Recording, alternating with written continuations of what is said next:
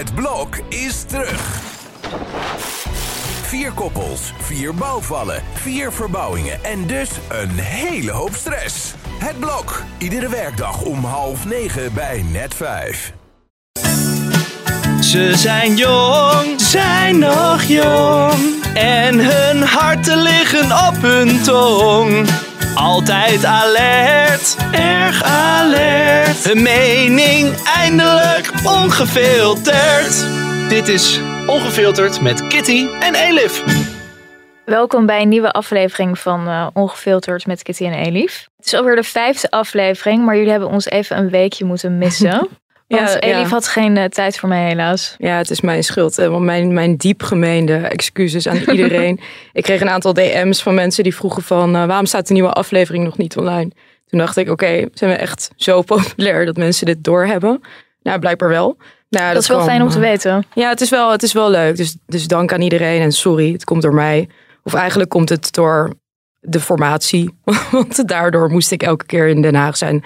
had ik geen tijd voor Kitty. Sorry Kitty en sorry aan de wereld. Oké, okay, we gaan het vandaag goed maken. En we gaan het vandaag hebben over werk en specifieker over bullshit jobs, uh, bullshit banen. Uh, dat is echt een, uh, een favoriet thema van mij in ieder geval. En wij hebben het er heel vaak over gehad. Bijna veertig procent van de Nederlanders vindt van zichzelf dat ze een bullshit job hebben. Daar gaan we het straks over hebben. Maar eerst willen we weten van Elif. Waar ze zich aan heeft geërgerd. Ja, nou, ik, heb, ik ben een paar dagen op vakantie geweest. Dit is een beetje tegenstrijdig met wat ik net zei, dat ik heel hard aan het werk was. Dat is zo, maar daarna ben ik ook een tijdje even weg geweest. En dan zou je denken dat er uh, minder dingen zijn om je aan te ergeren, omdat je helemaal tot rust komt en zo. Maar in mijn geval is dat eigenlijk bijna nooit zo. Dat vergeet ik ook altijd totdat ik weer op vakantie ga. Dus het is helemaal niet ontspannend eigenlijk voor jou op vakantie? Nee, ja, tenzij ik dus in een, echt in een soort van uh, hut ergens in the middle of nowhere ga zitten. Maar dat doe ik eigenlijk nooit, want dat vind ik dan weer saai.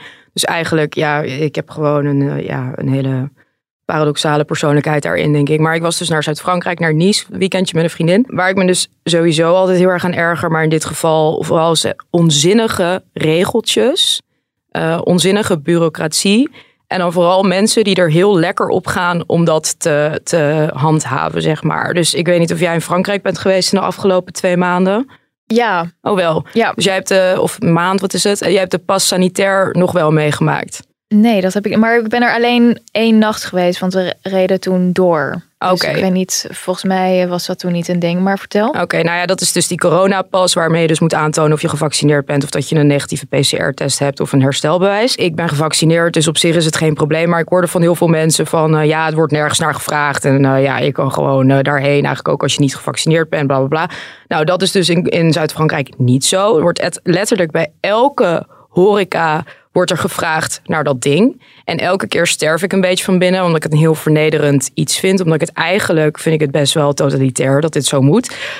Um, maar je hebt natuurlijk altijd met dit soort dingen... heb je van die mensen die daar dus echt gewoon... die dat heel lekker vinden om, om dit soort documentatie te vragen, zeg ja. maar. En dat is zo'n... Je hebt dat ook met boa's, weet je wel... die dan, uh, die dan als je zonder licht fietst of zo... die je dan daarop gaan aanspreken. Of zo. Dat is altijd zeg maar zo'n, zo'n soort van kleine machtsgeilheid... die dit soort dingen met zich meebrengen. Ik vind het altijd lastig, want aan de ene kant denk ik dat... Nederlanders sowieso heel erg moeite hebben met mensen die überhaupt dingen tegen ze zeggen. Maar aan de andere kant merk je meteen wanneer mensen daar echt van genieten. Ja, ja, precies. Ja, want je hebt mensen die vragen erom omdat het moet. Ja. En je hebt mensen die er echt gewoon een beetje... Want wat, wat, wat het dan is, als je bijvoorbeeld koffie gaat halen. Als je het gaat halen, wordt er niet om gevraagd. Dus er is ook weer zo'n onzinnigheid eraan. Als je het alleen om to go gaat nemen, dan wordt er niet om gevraagd. En dan vragen ze, wil je hier zitten of wil je weg? En dan zeg je, ik wil hier zitten. En dan vragen ze om dat ding. En het is buiten. Nou ja, ik bedoel, dus die hele... corona uh, shit is omgeven met allerlei tegenstrijdigheden voor mijn gevoel.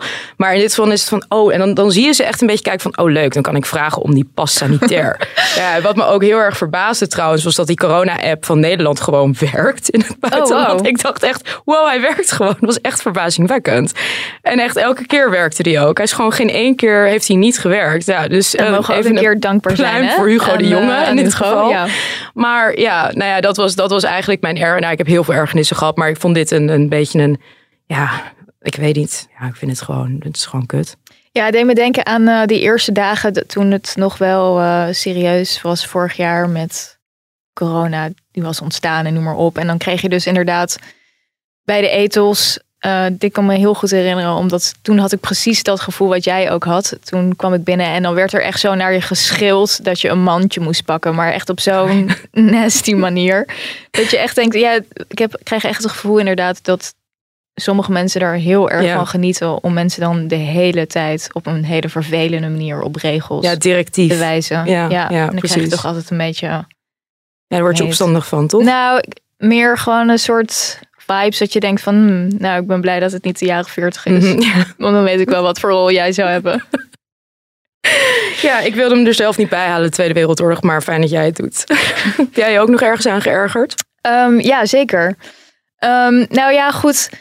We zijn alweer een hele tijd uit lockdown en daar komen weer heel veel sociale dingen op gang en borrels en noem maar op. En um, ik was dus een tijd vergeten, omdat je minder... ja, spontaan mensen tegenkwam of um, dat je eigenlijk alleen maar uh, aan het afspreken was met uh, vrienden. Dat een groot deel van het sociale verkeer gesprekken zijn waarbij, ik weet niet of dit aan mij ligt, maar ik kom heel vaak in situaties waarin mensen alleen maar over zichzelf praten. Dus dat ik dan in een gesprek beland op een borrel of gewoon met een buurman en dan ben ik gewoon serieus, word ik gewoon een half uur gegijzeld met iemand... of soms langer, die gewoon vijfennegentig procent van de tijd volpraat met oninteressante informatie over zichzelf. En het is gewoon net alsof je er niet bent. En ik weet niet of jij dit wel eens meemaakt, maar ik, ik had het laatst dus weer en toen dacht ik, wat, wat is het? Zeg maar, het is ook in alle lagen van de samenleving, van taxichauffeurs tot aan mensen op de universiteit, had ik dat ook wel eens, dat ik denk... Weten mensen niet meer hoe ze een gesprek moeten voeren? Is het omdat we een soort narcistische cultuur hebben... waarin iedereen gewoon zichzelf de hele tijd wil laten zien? Is er iets mis met die mensen? Ik, ik, weet, het, ik weet het niet, maar ik vind het echt heel, uh, heel opvallend. En heel vermoeiend is het. Ik ben helemaal leeggezogen na zo'n gesprek. Praat je eigenlijk graag over jezelf, of het niet echt, hè? Nee, ik ben meer altijd... Uh, misschien lok ik het ook wel uit, omdat ik, uh, ik ben van nature een soort vraagsteller of zo. Dat ja. dan, oh, van het zus of zo. Maar ja, ik, ik, ik vind het wel het leukst als er dan wel... af en toe een vraag terugkomt. Maar goed, genoeg geërgerd. Uh, we nou, gaan het dus... is nooit genoeg. We gaan het vandaag dus hebben over uh, werk en specifieker over uh, bullshitbanen. Want achtendertig procent van de Nederlanders vindt van zichzelf dat ze een bullshitbaan hebben. Uh, en wat is dat precies, een bullshitjob? Uh, laten we even gaan luisteren. Dat gevoel van...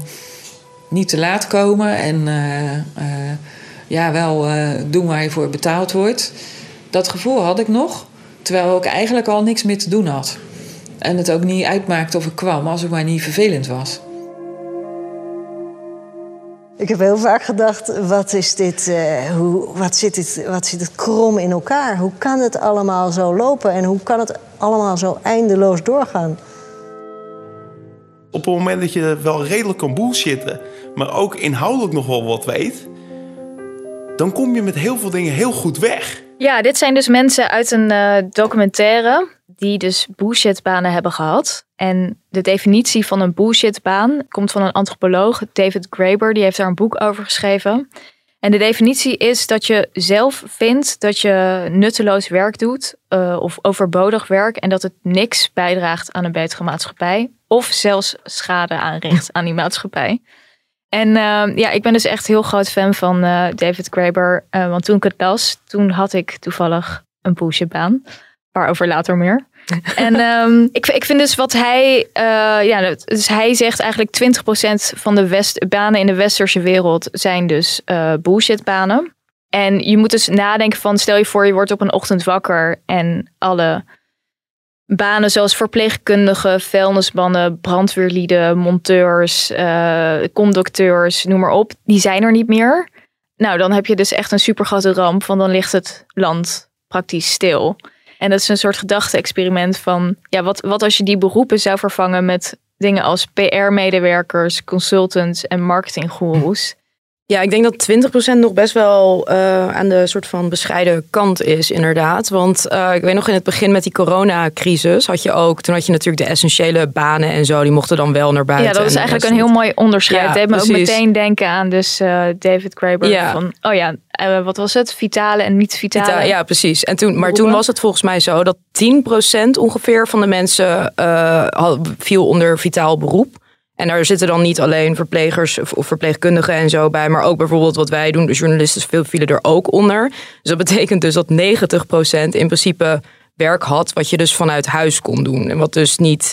En ja, vanuit huis doen betekent niet al niet per se dat het dan een bullshitbaan is. Maar, maar was dat zoveel echt? negentig procent? Het was, het was volgens mij mocht ongeveer tien tot dertien procent van de mensen mocht uh, naar buiten. Dat was echt in het allerbegin van die coronacrisis. Die mocht oh, ja. nog, die had een soort free pass. Weet je nog, toen had je nog zo'n een soort verklaring. Ja, wij moesten toen ook een perskaart en zo. Ja, uh, precies. Dat moest je dan hebben, ja. bij je hebben. Uh, ja. Echt heel dystopisch allemaal trouwens. Toen dacht ik inderdaad van wow, oké... Okay, uh, heel beledigend ook voor iedereen die dus daar niet onder valt. Want dat betekent dus eigenlijk vooral het woord vitale beroepen is al heel... Je denkt, oké, okay, je hebt een niet-vitaal beroep. Zo met andere woorden, ja, de wereld kan nog zonder geen, jou. Uh, dat maakt nog geen um, bullshitbaan. Het, hij zegt dus wel... Hij, is dat niet hetzelfde, niet een beetje hetzelfde? Nou, hij is wel, nee, nee, dat denk ik niet. Hij heeft het wel over bepaalde sectoren die hij ziet als uh, voor een grotendeels als bullshit. Dus consultancy en uh, dat soort dingen. Gewoon heel veel sectoren die elkaar eigenlijk in stand ja. houden. Maar als je zelf... niet vindt dat je een bullshitbaan hebt, dan is het op zich niet per se uh, ja. een bullshitbaan.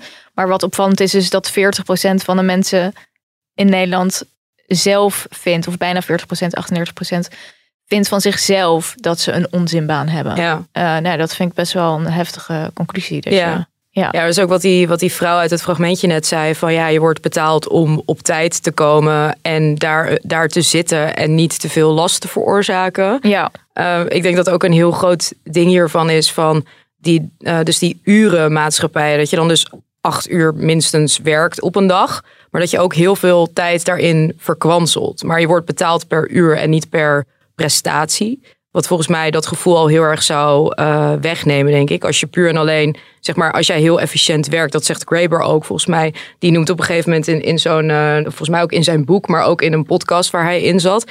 Uh, noemt hij zo'n anekdote uit zijn jeugd. Dat hij bij een strandtent werkte als afwasser. Dat hij dan zegt van ja, ik was met, uh, met vrienden hadden we dan een soort van uh, ding van ja, we gaan de snelste afwassers ooit worden. En dan gingen ze heel snel al die, al die dingen afwassen. En dan kwam die manager binnen van ja, waarom zitten jullie hier niks te doen? Ga aan het werk. En dan zeiden ze, maar we worden al af. En dan zeiden ja, ik betaal je niet om hier, uh, om hier, oh, sit here on your ass en zo. En dan moesten zij... Dit is mijn maar, tijd, het is in de basis time. Ja, yeah. precies. Ja, dus van ik betaal jou van negen uur 's ochtends tot vijf uur 's middags. Dus in die tijd moet jij dingen voor mij doen. Dus als je al klaar bent met je werk, moet je dan andere dingen gaan schoonmaken of zo. Ja, dus ook al is er dan niks te doen, dan moet je doen alsof je iets aan het doen ja, bent. Precies, ja, precies. Ja, gewoon... Ja. Uh, uh, er is een heel mooi Nederlands woord voor, volgens mij, epibreren. Dat, is, dat betekent doen alsof je druk bent. Ja. En in heel veel van die hoge sectoren zijn mensen daar dus heel goed in. Dus bijvoorbeeld heel druk rondlopen, met mensen praten, heel gehaast doen en zo. Dan zie je eruit alsof je heel hard aan het werk bent, terwijl je in feite dus helemaal niks uitvoert. Een ander voorbeeld van dus bijvoorbeeld uh, dat er een elektricien of zo nodig is. Dus het is heel lastig om een elektricien iets te komen laten fixen. En die zou dan de hele tijd komen en dat lukt niet, uh, want die is super druk. Die is gewoon oprecht druk, die heeft geen bullshitbaan, die moet gewoon echt dingen fixen. En dan belt hij dus op een, op, op een kantoor. En dan is, hebben ze dus een, iemand in dienst van die elektricien. Die dus als baan heeft om te excuseren voor het feit dat die man dus de hele tijd ja, veel te druk is. Om de, aan de aanvraag te kunnen voldoen. En dan, dan zou je denken van oké, okay, waarom ontslaan ze gewoon niet die gast? En die huren ze gewoon twee elektriciens in. Maar daar, daar, dat is dus heel lastig in, in deze kringen. Althans, dat zegt die Graeber. Wat hij dus noemt, dat zijn dus, dus een van de vijf soorten bullshitbanen. En dat zijn dus de ducttapers. Dus dat zijn dus mensen, omdat bepaalde dingen eigenlijk helemaal niet efficiënt werken. Terwijl het idee natuurlijk van een vrije markt en van ja, hoe het werkt in onze economie is dat alles ja. uiteindelijk heel goed gaat werken. Maar dat is dus eigenlijk onzin, want onze hele bedrijven zijn gewoon van binnen georganiseerd als uh, bureaucratieën. Ja. Dus het is echt dat idee van, oh ja, de overheid is een bureaucratie en daar zijn dingen inefficiënt, maar hele grote bedrijven, um, en dat zijn heel veel bedrijven, dus die gewoon boven de twintig, dertig werknemers komen, die zijn van binnen gewoon volledig georganiseerd als een bureaucratie. En een van de mensen uit die documentaire, die liep daar ook tegenaan. De, de magische uh, gedachtegang dat de markt alles oplost en dit soort inefficiëntie in een marktpartij niet plaatsvinden, ja, daar geloof ik echt totaal niet in. Ik denk dat het echt een misvatting is, want juist intern met budgetjes die aan het eind van het jaar op moeten, elk of bijna elk bedrijf is intern georganiseerd als een bureaucratie, als eigenlijk een overheid. Dat, dat is wel echt zo. En dat heb je eigenlijk zelf ook. Als jij iets moet laten fixen, dus zelfs uh, zeg maar bij zoiets als, als onze krant, als je iets moet laten fixen, dan moet je dat... Uh, stel, jouw computer gaat kapot, dan moet je dus langs een hele, inderdaad een heel bureaucratisch traject om dat te laten fixen. En wat natuurlijk echt heel erg, dat kost heel veel tijd. En het is wel ook op zo'n manier dat je denkt van ja, is het nou echt nodig dat dit helemaal zo gaat? En dat, ja, met wat voor dingen dan? Dat als je computer kapot is of ja, zo? Stel jouw telefoon wordt gejat of zo. Oh, ja. Dan, uh, dit is mij niet overkomen hoor, maar volgens mij is het hier zo dat je dan door een heel, uh, dan moet je door, door de I C T-desk en dan moet je door allerlei dingen heen voordat je weer dat hebt uh, gefixt of een nieuwe hebt. En volgens mij heeft dat heel vaak te maken met een soort liability dingen, zeg maar. Dat het allemaal ingedekt moet worden en allemaal vanuit één plek moet worden gedaan en zo. Dat is volgens mij bij grote bedrijven heel vaak de reden dat dingen zo bureaucratisch verlopen. Ja, maar er is soms ook natuurlijk wel een reden voor. Een ander voorbeeld wat hij aanhaalt gaat over bijvoorbeeld in het uh, Duitse leger. Als je bijvoorbeeld van computer wil wisselen of je computer wil verplaatsen, dat mag niet zomaar. Dus zelfs als het in hetzelfde gebouw is, dan mag dat niet zomaar. En dan moet je dus iemand daarvoor inschakelen. Dat was dus een man, die had dat als baan. Die heeft dus zich gemeld bij die David Graeber van ik heb een bullshitbaan, dit is mijn bullshitbaan. Computerverplaatser. Ja, dus en dan moest hij dus gewoon vijfhonderd kilometer rijden om dus die computer vijftien meter te verschuiven. Ja. Uh, uh, ja. Maar, maar dat heeft toch te maken met uh, liability, zeg maar. Van als je ja, dat, dat zelf dus doet, dan ben je aansprakelijk. Uh, ja, ja, precies. precies ja. Ingedekt. Dus dat is ergens nog wel uh, te begrijpen. Al nou, is het natuurlijk totaal... Ja. Uh, ja, gestoord als je er echt over nadenkt wat dat dan betekent. Nou, het is vaak dat mensen niet doorhebben, pas als ze die baan hebben, ja. Dan realiseren zich dat het bullshit is. Maar die David Graeber heeft dus jaren, uh, of eerst heeft hij een essay geschreven hierover. En toen kreeg hij dus heel veel reacties van heel veel mensen die zeiden, oh ja, ik heb... Ja. een baan uh, en ik doe niks de hele dag. En toen dacht hij van, nou, dat zal toch wel meevallen. En dan ging hij met mensen praten. En dan deden sommige mensen doen daadwerkelijk niks. Of ja. gewoon bijna niks. Ja, die, die moeten dus hun dag doorkomen. En eruit zien alsof ze aan het werk zijn. En dan komen ze hun dag door. En dan, dat is waar je dan voor betaald krijgt. Het speelt dus ook heel erg in op uh, bepaalde sectoren die dus wel vitaal bleken. Bijvoorbeeld in de coronacrisis. Dus zorg, onderwijs, uh, noem maar op. Um, dat die eigenlijk steeds meer managementlagen krijgen. Mm. Waardoor uh, nou ja, eigenlijk voor een groot gedeelte de mensen die op de werkvloer zitten... niet meepraten, waardoor organisaties ontzettend aan het uit, uitdijen zijn. Ja. Uh, terwijl dat gewoon hetzelfde werk gewoon tientallen jaren geleden met veel minder ja. uh, F T E's en zo kon. Dus je krijgt gewoon bullshitlaag op bullshitlaag die zichzelf in stand houdt. Ja. Uh, nou, bijvoorbeeld Esther van Venema, onze favoriete huispsycholoog. Die, dat is ook iets wat zij aankaarten met, uh, met haar uh, politieke partij uh, destijds. Ja. En al beter. In de gezondheidszorg. Ja. Van in de gezondheidszorg dat zij dus zegt van... er hoeft helemaal niet meer geld per se naar de gezondheidszorg. Het moet gewoon naar de mensen die daadwerkelijk ja, aan het werk zijn. Ja. En niet naar een managementlaag die alleen maar elkaar in stand aan het houden is. Ja. En wat je dus ook krijgt op dat niveau... is dus dat heel veel mensen die aan het bed eigenlijk moeten staan... dus door die managementlagen... die zogenaamd alles efficiënter en zo moeten maken. Die worden dus um, gedwongen dan bijvoorbeeld om heel veel formulieren te gaan invullen. Ja. Dus die zijn een groot gedeelte van hun tijd, dus, of een heel groot gedeelte van hun tijd, daarmee bezig. En dat is dus eigenlijk om dus ja, met een soort van papierverschuiving. En dat is ook een van de dingen die uh, hij aanhaalt als um, bullshitbaan. Ja. Um, Nou, dat hoor je in het onderwijs natuurlijk ook heel veel. Dat heel veel, heel veel leraren ook, uh, ook een deel, deel van de oorzaak van het lerarentekort... Dat, dat mensen niet meer die hele bureaucratie willen doen... maar gewoon voor de klas willen staan. Ja. En niet de helft van hun dag willen vullen met allerlei formulieren invullen... en allerlei administratieve onzin, zeg maar. Ja. En wat natuurlijk ook zo is, dat het trekt ook een deel van de... Uh, hoe heet het? Van de financiële nou ja, uh, beloning weg bij de mensen die echt het werk doen. En dat vloeit dan door naar die managementlagen. Ja. Terwijl je dus, ook dus, dus er is vaak geen financieel tekort voor die sectoren, maar gewoon een hele laag van bureaucratie die dus niet nodig is. Ja, en dit is dus wat Graeber ziet als dan middenmanagement. Uh, die, en die zijn dan vooral bezig met uh, herverdelen en creëren van nutteloze taken voor anderen. En daarmee worden dus weer nieuwe nutteloze functies gecreëerd. Uh, en hij ziet dat dus als uh, nou ja, consultants, projectmanagers. Um, ja. Maar ook bijvoorbeeld uh, wat interessant is, waar we het al eerder over hebben gehad... Um, coaches bijvoorbeeld. Dus coaches worden aangetrokken omdat heel veel mensen, doordat ze dit soort werk doen of dat ze eigenlijk voelen het heeft geen zin, wordt eigenlijk een hele nieuwe bullshit-industrie gecreëerd van coaches die dan gaan zeggen hoe je misschien zingeving ja. in nutteloos werk kan vinden. Of ze gaan doen alsof het geen nutteloos werk is. Ja.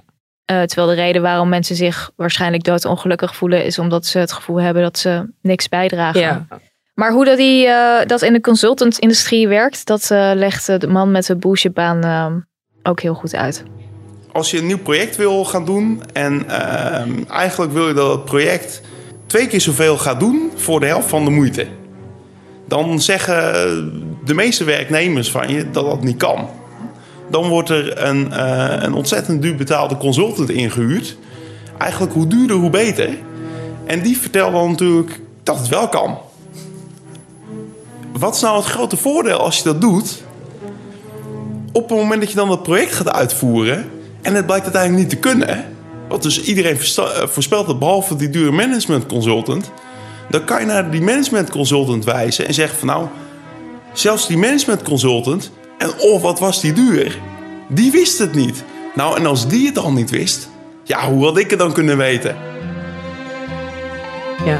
Nou, ik herken het wel, want ik heb, ik heb ook een keer, ik heb een keer een consultancyklus gedaan voor, de, uh, voor het Openbaar Ministerie. En dat was een beetje zo'n project van voor young talents, een talentpool. Nou ja, dat zijn al van die woorden waar ik nu inmiddels echt enorme uitslag van krijg. Maar uh, ik was toen net afgestudeerd en ik had uh, criminologie gestudeerd. Dus ik wilde iets in die, in die hoek doen, zeg maar. Het was een soort project waar je dan met een team van jonge mensen uh, de communicatiestrategie, dus daar ga je al, het woord communicatie, soort van uh, outsider tips moest geven aan uh, dus het O M... om zeg maar hun communicatie met de normale man te verbeteren. En uh, nou ja, op zich is het best wel een leuk idee, zeg maar. Dus was ook door een extern bureau werden wij dan gerekruteerd en zo. Nou, moesten we dat project doen. Maar het bestond echt een en al uit gewoon totale onzin. Dan moesten we dus presentaties gaan maken voor Uh, mensen die er eigenlijk dus niet naar luisterden. We moesten rapport schrijven. We moesten echt allemaal heel veel dingen doen. Maar ook heel veel papierwerk waarvan je denkt van, waarom ben ik dit eigenlijk aan het doen? En je had al gewoon gaandeweg het hele project het gevoel van, dit gaat sowieso in zo'n la verdwijnen. En ja. niemand gaat hier iets mee doen. En het is gewoon, oh leuk, een paar jonge mensen gaan doen iets voor ons. En waarschijnlijk hadden ze een geldpotje over wat ze dan daaraan moesten uitgeven of daaraan konden uitgeven. Ja, want dat zegt die man ook, hè? Van er, er zijn gewoon onderzoeksbudgetten. Uh, dat dat ja. ook deels bij de overheid. Dat moet gewoon besteed worden. Ja, want precies. Anders krijg je het jaar erop, krijg je dat geld ja, niet meer. Ja, dan word je gekort inderdaad. Ja, ja dat, dus dat is uh, met heel veel overheidsinstanties is dat zo. Uh, en ik, dat, dat was echt zo. Daar had ik echt het gevoel van, oké, okay, volgens mij ben ik dit echt voor Jan Lul aan het doen. En ik heb me daar echt, ik, ik bedoel, ik heb vroeger ook, ik heb in een, in een zonnestudio gewerkt en dat soort dingen. En ik heb me in al die banen nooit nutteloos gevoeld. En hier wel, weet ja. je wel, dat je denkt van, ik doe dit echt voor, voor niemand. Gewoon, ja. dit, niemand gaat dit lezen of hier iets mee doen. Ja, want dat waren ook de mensen die zich uh, melden bij die Graeber. Hij zei bijna uh, nul mensen uit gewoon de service-industrie of zo die zich melden. Allemaal mensen ja. die in een kantoor zitten en ja. die dus het gevoel hebben dat ze uh, nutteloos werk doen. Als we nog even over die zingeving, want er zijn natuurlijk ook wel uh, in de burn-out industrie um, wordt de laatste tijd ook veel gesproken over uh, de bore-out. Dus heel ja. veel mensen die dus last krijgen van burn-out, die hebben dus misschien helemaal geen burn-out, maar die zijn gewoon bored, gewoon onderprikkeld in hun werk. Uh, en daar ja. Ja, kan dit natuurlijk ook wel gewoon uh, deels mee te maken hebben. Maar jij zei aan het begin dat je zelf ook wel eens een bullshit job had gehad. Wat was dat dan? Ja, um, dat is ook de reden waarom ik uh, fan ben geworden van David Graeber. Want um, toen zijn boek uitkwam, toen had ik zelf een bullshitbaan. Of in ieder geval in die tijd. En in ieder geval, ik, ik zag hem veel in de media en in uh, kranten. En dat vond ik zo interessant en herkenbaar. Want um, ja, ik heb eigenlijk mijn hele studententijd heb ik uh, baantjes gehad in de horeca. En um, ik ja. heb ook in de thuiszorg gewerkt. En dat soort dingen. En echt een niet bullshit jobs dus. Nou ja, goed. Dan dat, um, de waardering voor die baan is heel erg laag. Want het, het is... Het is ja, een soort uh, slecht betaalde banen ook over het algemeen. Maar toch heb je niet, uh, ik had nooit het gevoel dat dat nutteloos was. Of dat ik bullshit aan het doen was. Uh, nou, je kunt ook natuurlijk kun je zeggen van, oh ja, niet elk restaurant is nodig of zo. Maar je bent wel gewoon concreet. Je zet een bord op tafel ja. wat anders niet op die tafel zou komen. Of je Je maakt eten klaar. Of ja, je bent fysiek ook aan het werk. Zeg maar. Ja, dat ook. Je bent ook gewoon echt aan het werk. Ja. Dus dat is heel anders dan kantoorwerk. Um, en toen een van de eerste banen die ik heb gehad, um, dat was bij een instituut. Het was ook nog eens een keer niet in Amsterdam waar ik woon, dus ik moest er ver voor reizen. En ik moest er elke dag om half negen zijn. Dus ik moest dus elke dag om zes uur op. En dat was echt, ik weet, uh, echt in die maanden, nou, ik kwam er al vrij snel achter dat um, dat, dat gewoon, dat dat instituut, ja, ik wil het niet helemaal over één kam scheren, maar ik denk dat als dat tachtig procent gewoon ervan onzin was. En dat ik dus eigenlijk werkte een beetje voor een onzininstituut en onzintaken deed. En een deel van mijn werk was dus, ik deed dus communicatie. Um, en ja, deel van wat er daar gebeurde was rapporten die werden geschreven die uh, op ministeries in lades belanden. en um, uh, nou, daar moet je dus de communicatie en dingen voor doen. En een deel van mijn werk was dus ook um, ja, een soort van secretaresseachtig werk. Um, wat, wat niet helemaal duidelijk was in de sollicitatie dat dat zo'n groot onderdeel zou zijn van mijn werk. Mm. En dat is dus wat Graeber beschrijft als um, lakeien. Uh, dat zijn dus banen die zijn gecreëerd om iemand anders belangrijk te laten lijken. En dat gevoel had ik echt. Dus dit waren echt mensen um, die genoeg tijd hadden om hun eigen agenda te beheren. Of um, die gewoon genoeg tijd hadden om zelf de telefoon op te nemen. Maar die vinden dan toch, er moet iemand daar zitten uh, die ook dat soort taken doet. Want dan kunnen zij laten zien ja, dat ze belangrijk zijn. Uh, ja, ja, ja. ja. Dus um, ja, ik, ik had echt het gevoel wel... Uh, um, ook gewoon hoe dat daar werkt en hoe deels ook normaal mensen dat vonden. En ik sprak er ook wel eens over met collega's. En die, ja, die vonden het eigenlijk ook wel, of die waren het er eigenlijk wel mee eens. Um, maar goed, deze industrie is dus gigantisch. Want uh, er zijn heel veel van dit soort instituten. Het is geen uitzondering of zo. Ja. Ik bedoel, dit, dit heb je gewoon ontzettend veel. En er zijn, ja, in, in het proces zelf, of als je dat werk doet, dan kun je zelf zeggen van, uh, oh ja, maar goed, prima. En ik krijg uh, op zich uh, oké okay betaald en... Maar het, het draagt gewoon echt letterlijk niks bij. Ik bedoel, ja. als, als dit soort instituten of zo, als dat verdwijnt voor een groot gedeelte, of gewoon uh, wordt gereduceerd tot tien procent, dan is de wereld gewoon echt niet slechter af. Beter ja. af zelfs, want door, het zijn gewoon geldslurpers, belastinggeldslurpers ja, ook. Ja. Of uh, ander soort geldslurpers. Dus... Ja. Ik, denk, ik denk ook wel dat dit soort banen wel... Uh, want meestal word je wel goed betaald in die sectoren. En dat het voor mensen die wat minder een soort van idealistische inslag hebben... het ook wel makkelijker is om dit soort werk te doen. Iemand die ook, uh, net als ik, groot fan is van uh, Graeber... is financieel geograaf en publiek intellectueel uh, Ewald Engelen. En ik heb hem vanochtend even geïnterviewd. Wederom had jij geen tijd. Sorry. Want je hebt geen bullshitbaan. Dus uh, laten we even naar hem luisteren. Dit is de receptie van Ongefilterd met Kitty en Elif. Ik verbind u door. Ja, Ewald, we waren benieuwd. Heb jij wel eens een bullshitjob gehad zelf? Uh, Jazeker, want ik heb uh, een periode op een bank gewerkt. En als je uh, David Graeber's definitie van bullshitjob serieus neemt... dan is eigenlijk het merendeel van het werk wat in de financiële sector gebeurt... gewoon bullshitjobs. Dus dat heb ik ook gedaan. En had je zelf ook het gevoel dat dat een bullshitbaan was? Ja, absoluut. Uh, en dat, is, dat gevoel is eigenlijk de laatste anderhalf jaar, twee jaar alleen maar sterker geworden. Dat heeft voor een deel te maken met, uh, met uh, de coronapandemie. Mm-hmm. Waarbij we natuurlijk met z'n allen bedacht hebben dat er een aantal onmisbare beroepen zijn. En het is heel duidelijk dat heel veel van wat in de financiële sector gebeurt... ja, niet behoort bij de onmisbare beroepen. En hoe, hoe bedoel je dat precies? Nou, eigenlijk uh, komen die onmisbare beroepen zijn, zijn, gaan over de dingen die wij allemaal als burger op een... Uh, dagelijkse basis nodig hebben. Het gaat dan om eten, het gaat om water, het gaat om zorg, het gaat om onderwijs, het gaat om een deel van de logistiek, het gaat om het verwerken van ons afval. En dat zijn de dingen die we eigenlijk constant nodig hebben. Daarbovenop hebben we de afgelopen eeuwen met z'n allen, en sommigen zijn daar meer voor verantwoordelijk dan anderen, een hele ingewikkelde economie, samenleving gebouwd, waar we eigenlijk wel zonder kunnen. En in die ingewikkelde economie en samenleving, daar vind je heel veel van die bullshit uh, jobs, zoals David Graeber ze genoemd heeft. Maar er wordt toch uh, geld verdiend in die industrie? Ja, maar dat is ook een, een, van de, een van de toch fascinerende observaties die we gedurende de coronapandemie hebben kunnen uh, maken. Dat uh, de onmisbare beroepen zijn tegelijkertijd de beroepen uh, waar de laagste salarissen voor betaald worden. Waar de arbeidsomstandigheden het slechtst zijn, waar de contracten het minst zeker van zijn.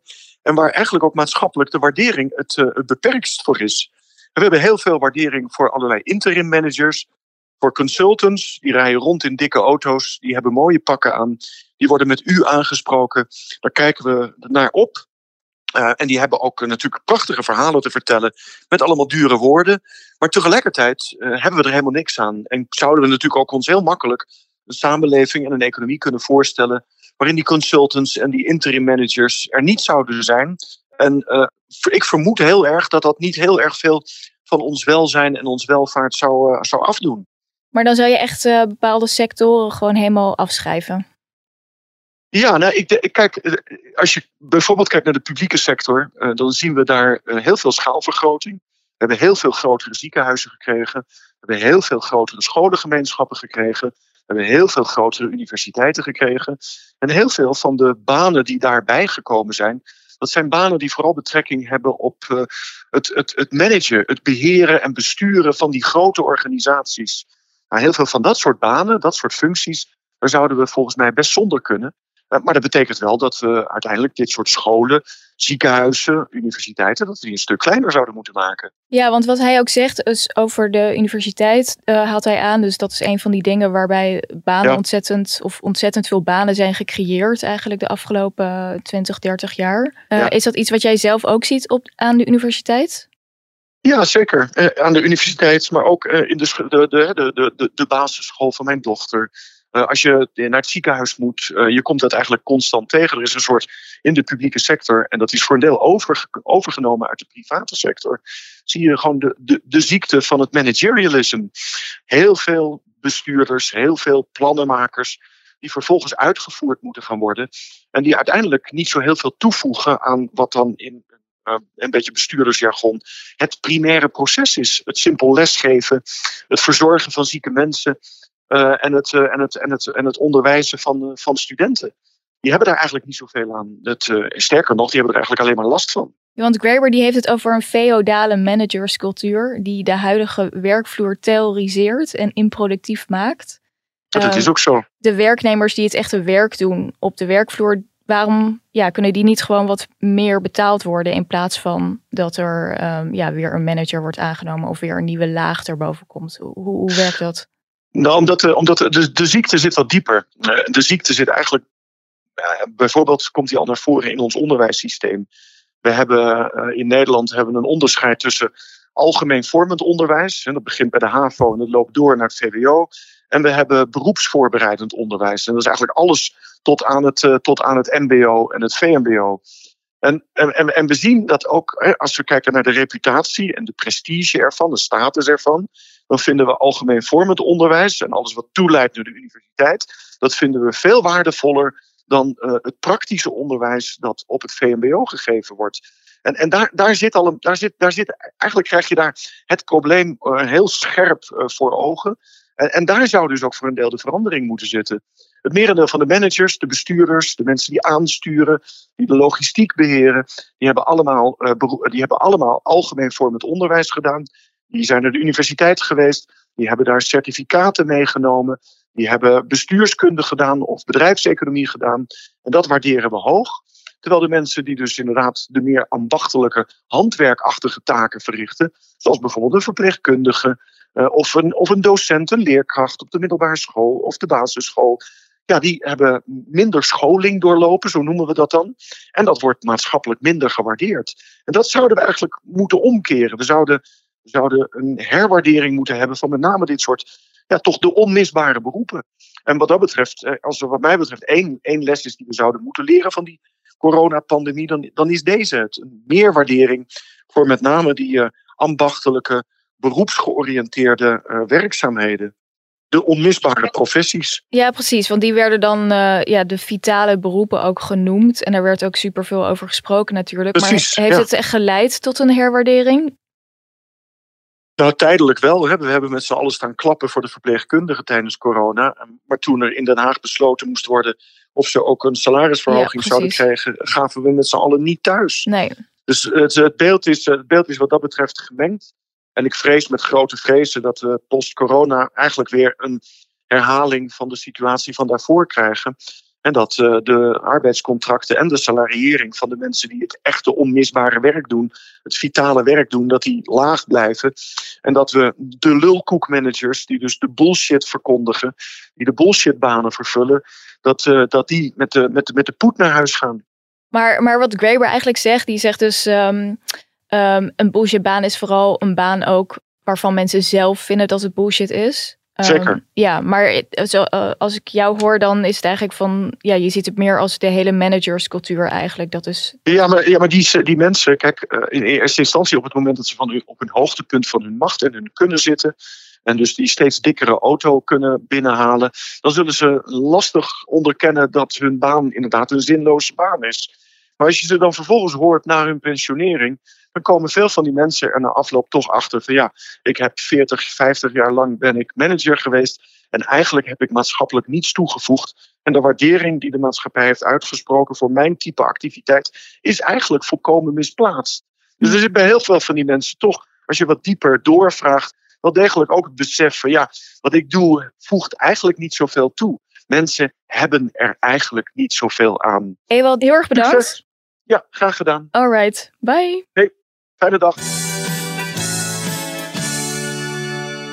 Ja, hij, hij zegt dus eigenlijk ook wat we eerder zeggen... van uh, dat dus de mensen die het echte werk moeten doen... Uh, zoals lesgeven of mensen verzorgen... dat die lijden onder de managementlagen... die steeds meer zichzelf opstapelen. Ja, precies. En wat je dus... Um, er stond laatst um, een stuk in de krant... over uh, dat we een tekort dreigen te hebben aan vakmensen. Bijvoorbeeld in de installatiebranche. Dit zijn dingen die je gewoon echt nodig hebt. Ja. En de komende drie tot vijf jaar... zouden we mogelijk een tekort van veertigduizend mensen hebben. Um, En dat is natuurlijk wel, uh, ja, sowieso is er, zijn er nu ontzettend veel uh, vacatures. Maar het is gewoon, die banen zijn heel onaantrekkelijk voor mensen. Omdat iedereen eigenlijk ja, toch op een kantoor wil werken. Um, terwijl, ja, waarschijnlijk als loodgieter of als vakman kan je tegenwoordig ook best wel goed verdienen. Ja, zeker. Um, nou, ook als automonteur kan je echt heel veel geld verdienen. Ja. ja. Dus buiten die onderwaardering, dus inderdaad in de, in de zorg en het onderwijs... Um, dat mensen gewoon te weinig betaald krijgen, is dat ook voor heel veel uh, vakken is dat helemaal niet zo dat dat nog slecht betaalt. Of, maar dat is nog heel erg het idee wat mensen daarbij hebben. Terwijl het, ja, nou, waarschijnlijk dan toch de status, denk ik. Dat, dat, dat mensen het idee ja. hebben dat ze op, op hen neerkijken. Ik weet niet eens of dat echt zo is, dat mensen op hen neerkijken, maar dat dat meer het idee is wat ze zelf misschien zouden hebben daarover. Ja, en de meeste ouders moedigen denk ik ook hun uh, kinderen ja. aan om dat Uh, om ja, niet dat soort beroepen te kiezen. En dat is ook een van de redenen waarom Marianne Zwagerman niet meer over laag opgeleid wil ja, spreken. Ja. Omdat praktisch opgeleid. Praktisch toch? opgeleid. Ja, of, praktisch uh, geschoold, ja. Ja. Hier ga ik je corrigeren. Kijk, dit mag je nooit meer zeggen. Lager geschoold personeel. Dat wil ik vandaag voor het allerlaatst gehoord hebben. Ja. Onbedoeld zetten wij een ongelooflijke groep vakmensen... die nogmaals dingen kunnen... die wij waarschijnlijk nooit zullen kunnen, zetten wij weg als laag. Nou, ik denk op zich, ik denk niet dat het een gek idee is. Maar nog even over um, de journalistiek. Vind je de journalistiek um, een bullshit sector? Um, ik denk grotendeels wel. Ik denk voor, ja, voor meer dan vijftig procent wel. Want er zijn heel veel mensen met functies in de journalistiek... Uh, waarvan je echt kan afvragen, is het nou nodig dat hier iemand... Um, echt op zit, zeg maar. Bijvoorbeeld, uh, nou, daar hebben we het volgens mij al eerder in deze podcast over gehad, maar nou ja, uh, bepaalde ja, redacteuren van tv-programma's, van ja, vooral wat meer ja, entertainment gefocuste programma's. Uh, ja, ik denk dat je daar, dat is, dat is niet essentieel voor onze maatschappij, toch? Nee, maar ja, ik, ik weet niet hoe streng je daar dan in moet zijn, want ik denk dat zeg maar, echte journalistiek is gewoon het controleren van macht. Ja. Dat is een onmisbare taak. Ja, maar en dat, dat heb je eigenlijk te weinig. Er zijn heel weinig ja. mensen die dat ook echt doen en ook echt kunnen doen. En dat heeft ook te maken natuurlijk met uh, ondercapaciteit en met, uh, uh, nou ja, gewoon dat, dat er uh, ja, onderbezetting heel vaak. Ja. Uh, en ook het feit dat er geen geld gaat naar onderzoeksjournalistiek of te weinig geld naartoe gaat. Je krijgt niet de tijd om maandenlang aan één verhaal te werken, nou, et cetera, et cetera. Maar ja. dat wordt weer gecom- of dat wordt, daar tegenover staat dan weer dat er dus heel veel mensen zijn die best wel onzinnige dingen doen binnen. Ja, ik moet het misschien niet journalistiek noemen, maar dan media. Maar het is media. lastig. Het is lastig dan, want kijk, je kunt dan zeggen mensen die clickbait artikelen schrijven of uh, nee, ik zit zelf op social media redactie.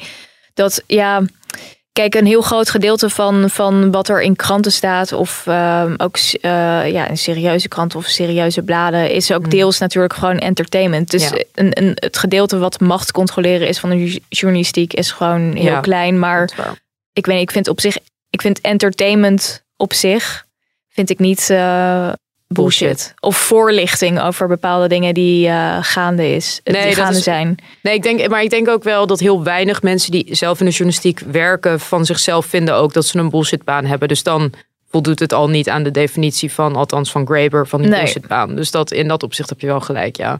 Maar ik denk wel dat als er morgen een apocalyps is, dat dat zeg maar tachtig, negentig procent van de media niet per se gemist wordt. Ja, dat zouden ook heel veel mensen zeggen over de Telegraaf.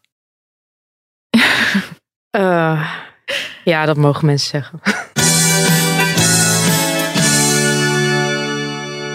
Ja, nog een leuk verhaal, geloof ik. Ja, en uh, een van mijn uh, beste vriendinnen, uh, ze woont niet in Nederland. En ze is niet Nederlands, ze is Amerikaans. Um, en we hebben samen in, um, in Israël gewoond. En um, zij is daar toen gebleven. En ze is in een scene beland. Ze is echt heel intelligent. Ze is echt een van de slimste mensen die ik ken. Uh, maar met werken was het... Ja, ik weet niet. Ging het altijd een beetje moeilijk of zo? Qua banen of dat ze toch niet zo goed wist wat bij zich paste. En zij heeft dus een tijd lang in de start-up-achtige industrie gewerkt in um, Israël. Mm. Uh, en dan gewoon inderdaad van die marketingachtige banen, uh, P R-dingen. Um, en ik had dus met haar een keer, toen ik dus met David Graeber uh, bezig was veel, toen... Als ik het dus met haar daarover. En toen zei ik... Uh, en zei ze, ja, ja dit, is, dit is echt wat ik al jaren doe. Gewoon, ik heb totale bullshitbaan hier. En toen op een gegeven moment... Uh, toen heeft ze dus, ging ze ergens weer nieuw werken... bij een of andere start-up. En ook in P R, communicatie. En op een gegeven moment had ze gewoon niks meer te doen. En dus in plaats van dat ze gewoon nieuwe dingen ging doen... of nieuwe dingen ging vragen... wat ook weer eigenlijk bullshit was... wat niks bijdraagt, nutteloze taakjes... Toen uh, is ze dus gaan studeren voor de S A T en nu uh, gaat ze naar uh, law school. Dus zij heeft gewoon maandenlang, of als het niet een jaar is, gewoon op een kantoor gezeten. Waarbij ze misschien drie kwartier werk per dag had. En, de rest en voor de rest studeren. ging ze gewoon studeren. Oh, dat is wel echt een supergoeie oplossing. Het, en niemand heeft het gemerkt. Ja, ja, maar dat is dus eigenlijk wel de... Per, je, zeg maar, zo kan je het wel draaglijk maken voor jezelf, toch? Ja, maar ja, ja het, was ook, het was ook een manier voor haar om daar ja, dan uit te komen. Dan maar... krijg je dus betaald om, om eruit te komen, ja. eigenlijk. Ja, ja. Dat, is best wel, dat is best wel mooi. Maar dat is, dat is ook wel, want, want uh, Graeber die, die pleit bijvoorbeeld om, uh, om dit alles te elimineren, pleit hij voor een basisinkomen. Ja. Uh, dat zou dan volgens hem zeg maar al die problemen oplossen. Nou ja, dat, dat vind ik dan weer... Ja, ik denk wel dat het een interessant gedachte-experiment is van wat zou je doen op het moment dat geld niet uitmaakt of zo. Ja, maar je hebt natuurlijk, dat, dat is bijvoorbeeld dan in Cuba zo, hè. Daar heb je dan mensen die, die krijgen volgens mij allemaal hetzelfde salaris. De, de arts krijgt evenveel als een taxichauffeur, waardoor mensen dan eerder zouden doen wat ze...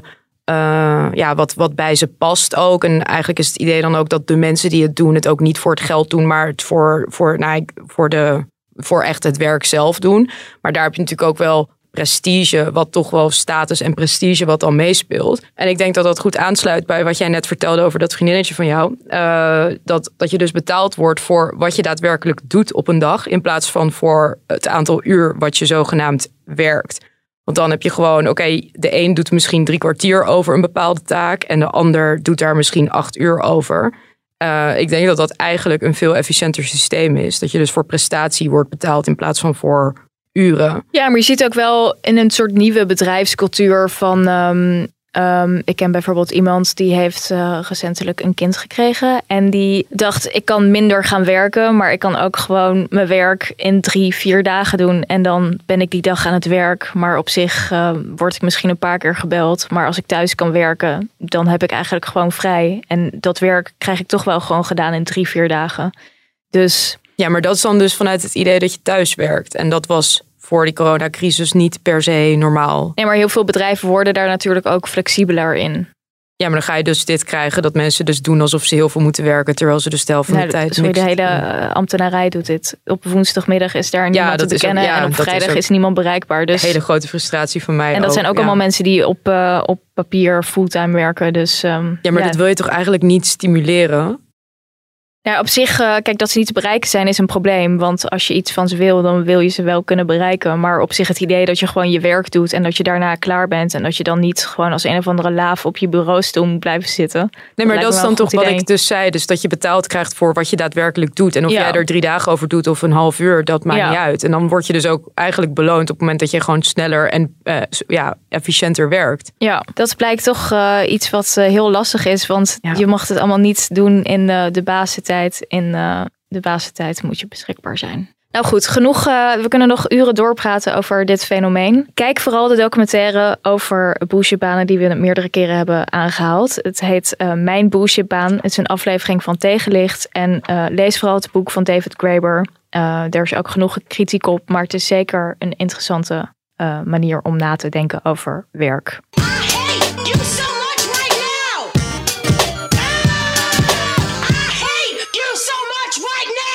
Hatefluencer van de week. Deze week hebben we gekozen voor um, een hatefluencer. Uh, wat eigenlijk de originele hatefluencer is. Ja, dit is wel echt de hatefluencer der hatefluencers. Ja, wil jij daar aankondigen? Um, ja, zeker. Het gaat over iemand uh, waarvan veel mensen twijfelen vaak of ze echt is. Maar ze schijnt dus wel echt, echt te zijn. Ik heb haar nooit echt in het echt gezien, maar ze schijnt wel echt te zijn. En dat is Arzu Aslan. Ja, een, een grote bekendheid op Twitter. Niemand in Nederland voor de rest uh, kent haar. Nee. Maar op Twitter weet iedereen wie dit is. Ja. ja, omdat het een soort wandelende parodie is. En ik zie jou al um, met je telefoon in de aanslag om een aantal dingen voor te lezen. Dus doe dat maar. Nou, ik heb één tweet. Die ging vorige week uh, rond. Kijk, ik kan haar tweets niet meer zien, want ze heeft me geblokt. Ja, zoals... mij ook. Ze heeft, maar ze heeft iedereen geblokt die ook maar enigszins het niet met haar eens is. Of die haar, dat is eigenlijk iedereen. Ja. Dus maar de, de tweet was, um, vrouwen in Afghanistan worden niet erger onderdrukt dan in het Westen. Alle vormen van onderdrukking zijn met elkaar verbonden en hebben elkaar nodig. Juist het Westen in Afghanistan bewijst dat. So get a grip op je racisme, islamofobie, misogynie en klassisme. Ja, wat zo grappig is aan deze vrouw, moeten we misschien even uitleggen voor mensen die niet op Twitter zitten. Want dat zijn toch wel de meeste mensen op, op de wereld. Dat vergeten wij vaak, uh, maar dat is wel zo. Um, waarom zij zo grappig is, is omdat ze gewoon... wat ik net al zei, een, een wandelende parodie is echt uber intersectioneel.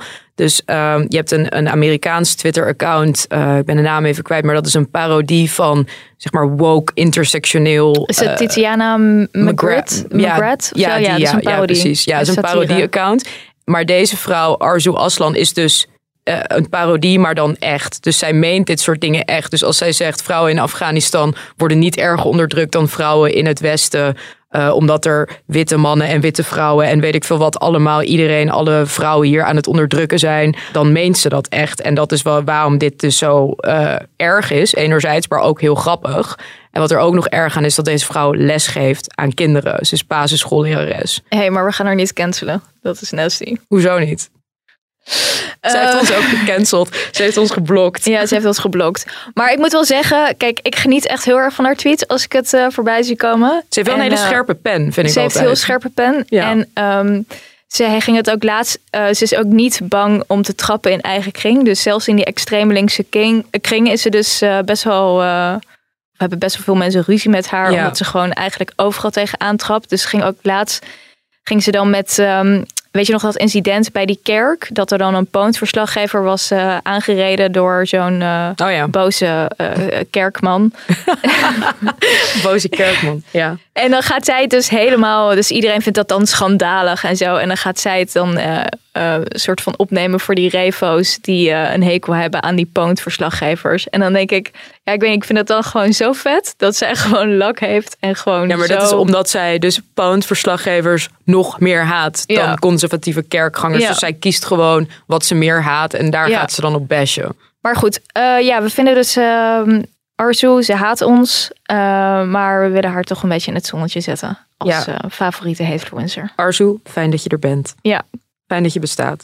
Nou, dit was het weer uh, over. Uh, Niet volgende week, maar de week erop. Als Elif haar agenda toestaat, zijn we er weer. Um, ik ben laat... er, ik beloof het. En laat, het, uh, laat vooral een review achter. Um, alleen als die positief is. Yes.